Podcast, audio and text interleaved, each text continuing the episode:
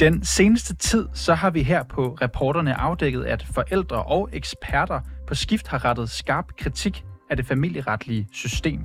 Den her kritik, den går kort sagt på, at den danske retssikkerhed, den er ude af spil, når forældre kan miste kontakt med deres børn på grund af udokumenterede beskyldninger om vold. Eller når en domstol tildeler forældre tid med deres egne børn, hvorefter det i praksis ikke bliver til noget. Ja, og det hele det kan kun blive meget værre, når den instans, som behandler de her familiesager, altså familieretshuset, for nylig har fyret 87 medarbejdere.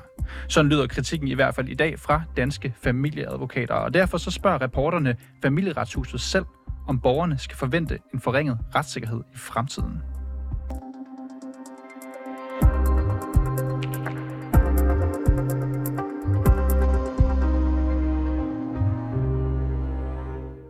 Ja, det er altså dybt bekymrende, at familieretshuset de har valgt at fyre 87 medarbejdere, hvoraf tre af de, eller 60 af de her medarbejdere, de, de sad i afdelinger, som behandler familiesager om samvær, bopæl og forældremyndighed. Det mener du i hvert fald, Helle Brandt. Du er advokat og formand for Danske Familieadvokater. Velkommen til programmet. Tak skal du have. Helle Brandt, vil du gerne lige starte med at uddybe, hvor er din bekymring her? Det er de lange ventelist, eller de lange sagsbehandlingstider. Allerede nu er det jo ekstremt lange sagsbehandlingstider, som gør, at folk ikke får afsluttet deres sager. Og det her, det er jo 60 medarbejdere, der har siddet helt borgernært og behandlet sagerne. Og jeg kan ikke se andet end, at vores bekymring er, at det bliver meget længere sagsbehandlingstider, end der er nu. Du er bange for de her lange sagsbehandlingstider, nævner du. Hvad, hvad er konsekvenserne ved, ved for eksempel længere sagsbehandlingstider? Jamen, det, det er jo hele konflikten niveau, det stiger. Øh, det, det, altså, det er jo øh, ubærligt, at man ikke kan få en eller anden afgørelse, hvis man har en uenighed. Og der, hvor det er rigtig ubærligt, det er jo specielt i de der øh, paragraf 7 sager, hvor konflikterne øh, er fuldstændig øh, låst fast, fordi at der kan være øh, misbrugsproblemer, der kan være øh, psykisk sygdom eller andet, og det kan tage helt op til, som vi har eksempler på, halvandet år. Og så kan det være, at du ikke har den kontakt med dine børn, eller ikke kan få en afklaring på, om der skal være kontakt i så lang en periode. Helle, Helle Brandt, du som selv arbejder med familiesager, kan du lige prøve for lytternes skyld også lige, at hvis man er en familie, hvor mor og far kæmper om rettigheden til barnet, hvad er der sker, når der kommer længere sagsbehandlingstider, som du forklarer her? Jamen, det, ofte så stiger konflikten i den periode, fordi at det ikke er muligt at finde nogle løsninger overhovedet. Der er ingen, der vil give sig. Og børnene står i midten og, og bliver måske også syge af den her øh, konflikt, som forældrene har. Så jo længere tid der går, jo højere bliver konflikten. Så kan det være, at familieretshuset er nødt til at tage nogle midlertidige beslutninger mm, på et meget tyndt grundlag. Og det kan være, at en af parterne mister kontakten med barnet, eller ikke får det samvær, som, som mm. egentlig er bedst for barnet. Så det, du frygter, det er i virkeligheden ikke alene, at øh, mor og far i et tilfælde, hvor det er forældremyndigheden, de kæmper om, kan blive mere uvenner, end de allerede er. Det kan også gå ud over barnet, og der kan måske også blive truffet forkerte beslutninger, siger du? Helt klart, helt klart. Det er vores store bekymring. Og det er jo børnene, der er i centrum hele vejen. Det her det drejer sig om børnenes trivsel. Altså det er fremtidens borgere, vi har dem, der skal få et samfund til at fungere om, om mange år. Det, vi er nødt til at passe på de her børn. Det er dem, der er det vigtigste. Helle Brandt, jeg vil gerne lige afspille et uh, konkret eksempel for dig. Det stammer fra en af de fædre, som vi tidligere her på programmet har interviewet. Han er beskyldt for psykisk vold, og i klippet, som uh, jeg skal spille for det her, der fortæller han, at behandlingstiden, den arbejder imod ham og stiller ham dårligere. Det er i hvert fald det, han oplever. Vi har valgt at anonymisere ham her i klippet. Uh, vi har stået hans stemme, fordi han frygter, at det kan få konsekvenser for hans igangværende sag, når han nu her står frem. Lad os lige lytte til klippet. Jeg frygter jo, at, øh, at tiden er min største fjende. At hvis der går flere måneder før vores behandling af bopæl og samvær bliver fastlagt, jamen, så kan øh, moren jo gå ud og sige, prøv at se her, de sidste to, tre, fire måneder, der har vores fælles barn sovet hos mig hver dag. Vores barn har ikke haft en overnatning ved sin far. Ergo må det være moren, der er primær omsorgsperson.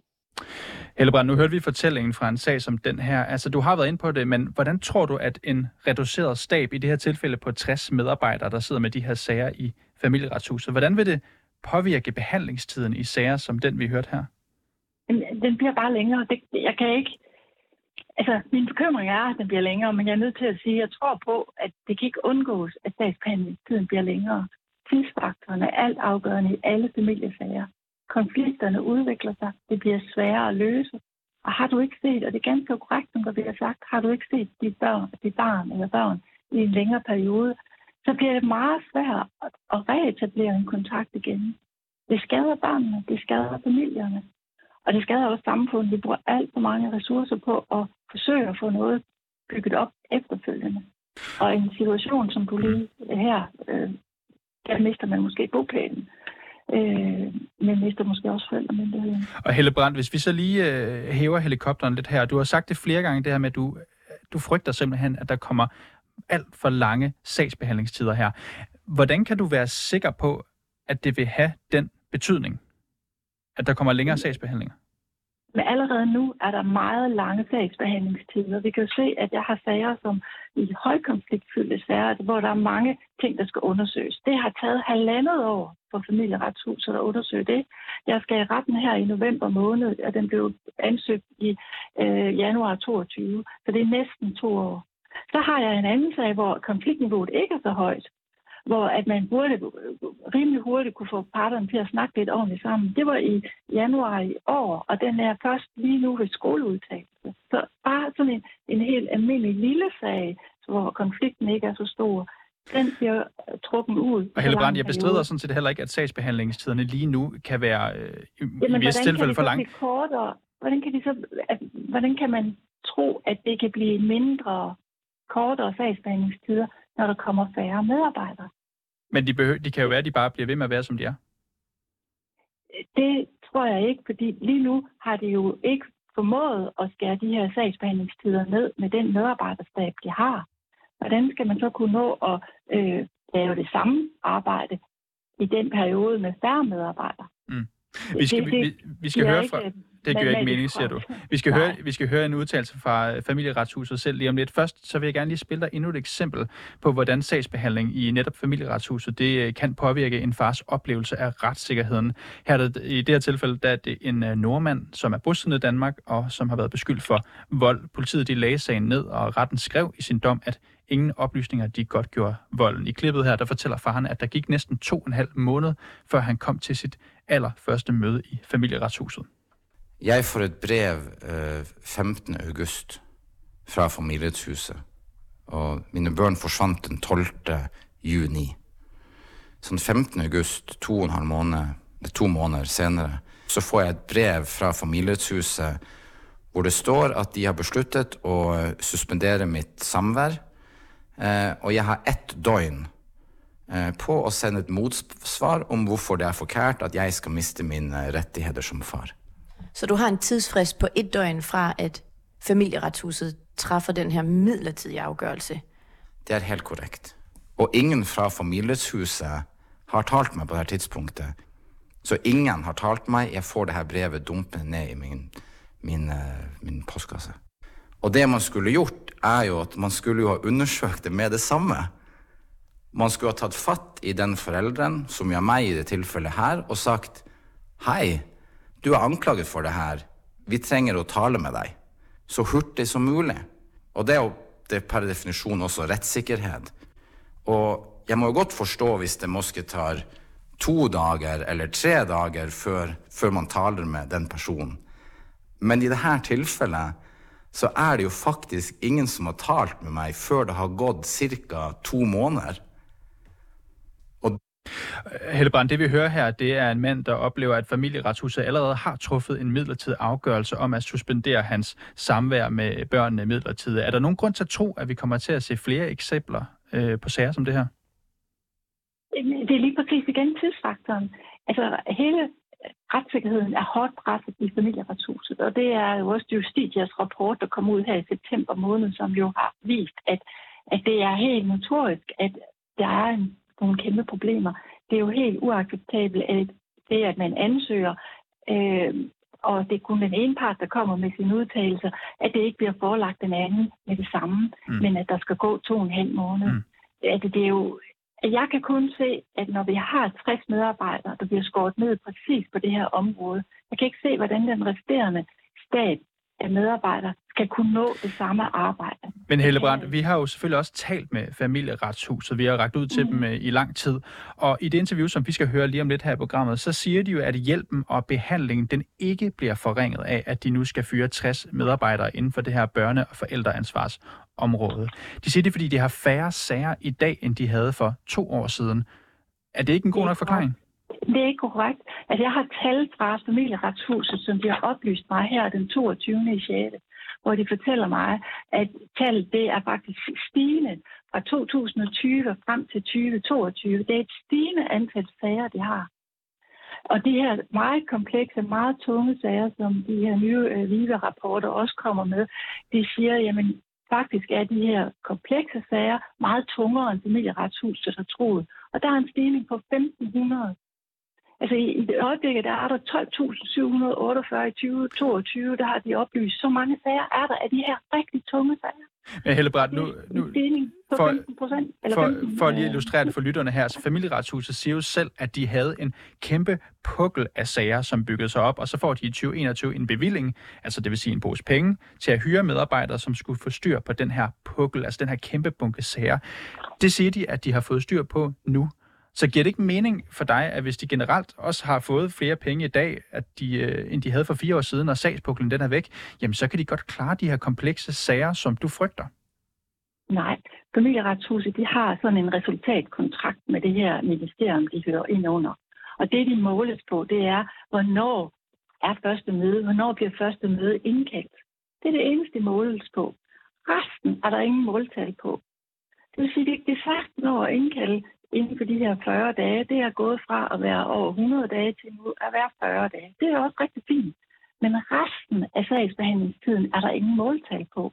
Det vil sige, at man ved ikke, hvornår sagen den slutter. Det kan godt være, at man bliver indkaldt inden for en rimelig tid, men derefter, eller hvis man ikke kan, hvis man bliver syg, den skal ombrændes eller noget andet, så er der ikke nogen, der holder øje med, hvor lang tid tager den her sag. Men Helle Brandt, det frygter jeg virkelig. Jeg kan jo høre, du synes, at det kort sagt øh, på godt dansk sejler i familieretshuset. Altså, hvad skal man så gøre med de her sager? Jeg ved ikke, om det sejler, men det er i hvert fald mange sager, og det er ikke opbygget på den rigtige måde. Det vil sige, at man er nødt til at gøre noget andet.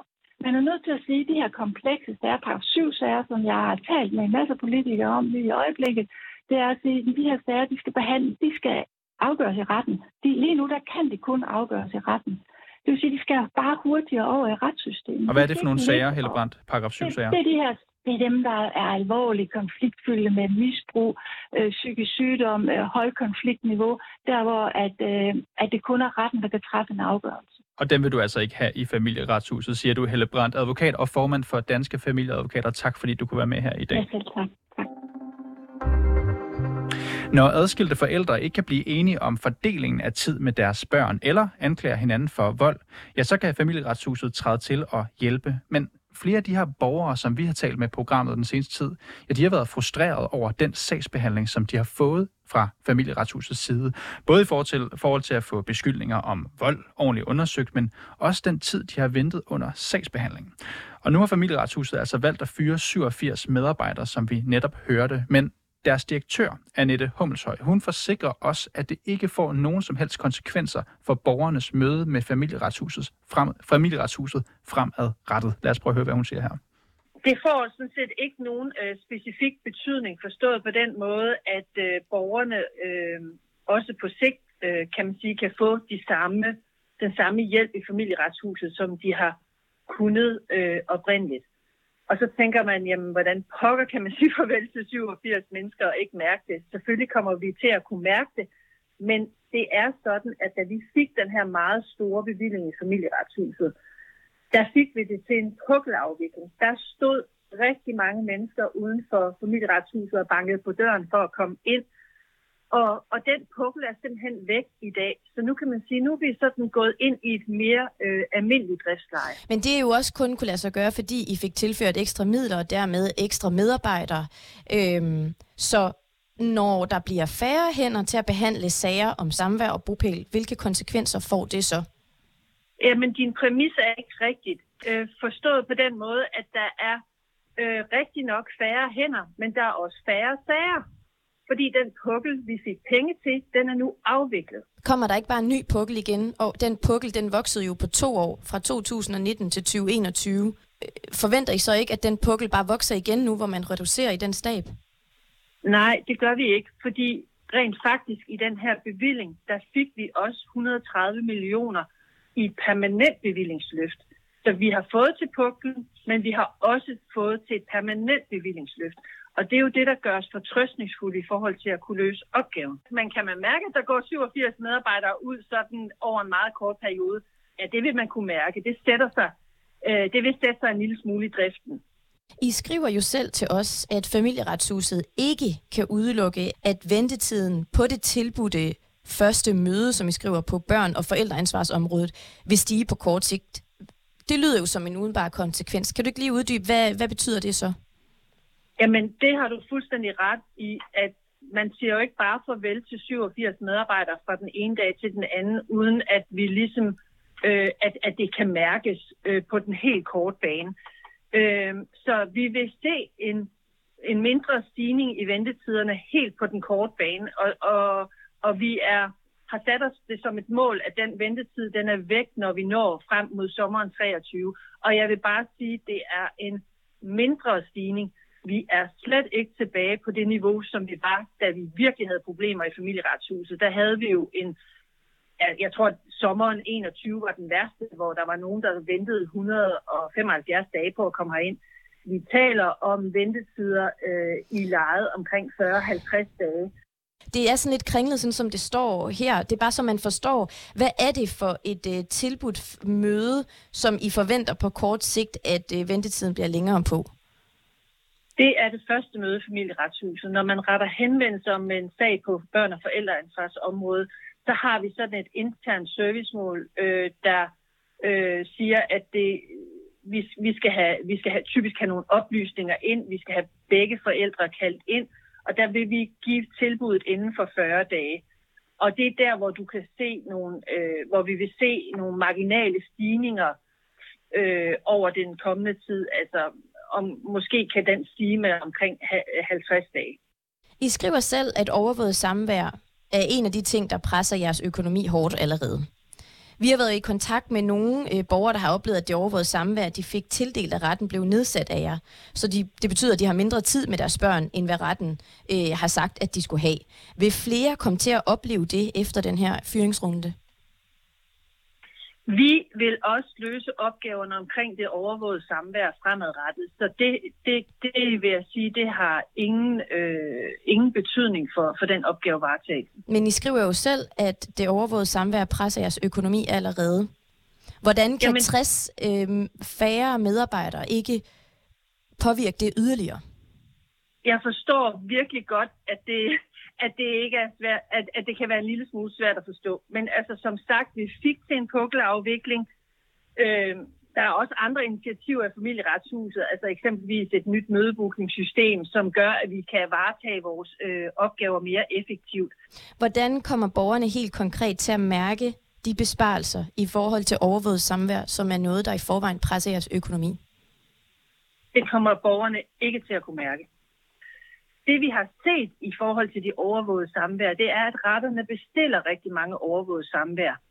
Noget af det øh, skyldes blandt andet også, at da øh, vi var bagud, altså tilbage i 21 eller 2021 og, og noget hen i 22, jamen så var det jo også nogle ældre sager, domstolene fik ind. Så derfor havde de også tit brug for at få øh, få, få et andet oplysningsgrundlag til deres sager. Vi er i rigtig fin dialog med domstolene, og, og, og jeg tænker, at det også normaliserer sig. Men, men det er rigtigt, og det øh, er vi i dialog med domstolen om, at det presser jo vores økonomi, når nogen bestiller noget hos os udefra. I har skrevet til os, at et overvåget samvær maks skal vare halvanden time. Hvorfor ikke mere end det? Jeg har simpelthen ingen øh, kommentar til den del. Øh, Men er det et mener, ressourcespørgsmål? Øh, det er nogle praktiske spørgsmål, og vi er i dialog med domstolene omkring rammerne for, hvad familieretshuset kan tilbyde omkring det overvågede samvær. Men er det et ressourcespørgsmål, at man ikke kan få mere end halvanden time ad gangen? Øh, nu kan man sige, at alting er jo altid noget om ressourcer, men, men det er mere et fagligt spørgsmål, end det er et ressourcespørgsmål. Okay. Jeg står på mål for, at vi familieretshuset også fremadrettet gennemfører overvåget samvær, øhm, og at der bliver etableret overvåget samvær, øh, når der er behov for det. Det lyder som om, at du som direktør slet ikke er bekymret for, at du faktisk står og skal miste øh, op mod 100 medarbejdere, udover at det er sørgeligt at skulle sige farvel til dem. Er du på ingen måde bekymret for, at det her går ud over det arbejde, det store arbejde, I skal løfte? Med det ansvar, I har fået tildelt? Jeg er rigtig fortrøstningsfuld i forhold til, at familieretshuset også kan løse den her opgave fremadrettet. Vi har været i en stor opbygningsfase med store faglige indsatser og skulle løfte fagligheden på det familieretlige område. Og undskyld i al beskedenhed, så synes jeg faktisk, at vi har fået løftet den faglighed. Øh, men det kræver altid prioriteringer. Men det vil sige, at I er tilfredse med det, I tilbyder borgerne nu? Fordi når vi taler med borgerne, så er de jo ret frustrerede over den behandling, de møder i familieretshuset. Og det er jo vel at mærke med den ekstra bemanding, I har haft de sidste to år. Jeg er helt opmærksom på, at det er rigtig svært for, for forældre og børn at komme ind i familieretshuset. Øh, det er et meget sårbart øh, tidspunkt i livet at være i familieretshuset, og vi bestræber os på at give den rette hjælp til alle familier, der kommer ind i familieretshuset. Vi har sådan set ikke andre incitamenter end det. Og vil vi øve os i at gøre det bedre og bedre? Ja, det vil vi. Ja, og statens økonomiske bevilling til familieretshuset, den falder altså i alt med 100 millioner kroner over fem år fra 2021 og frem til 2025.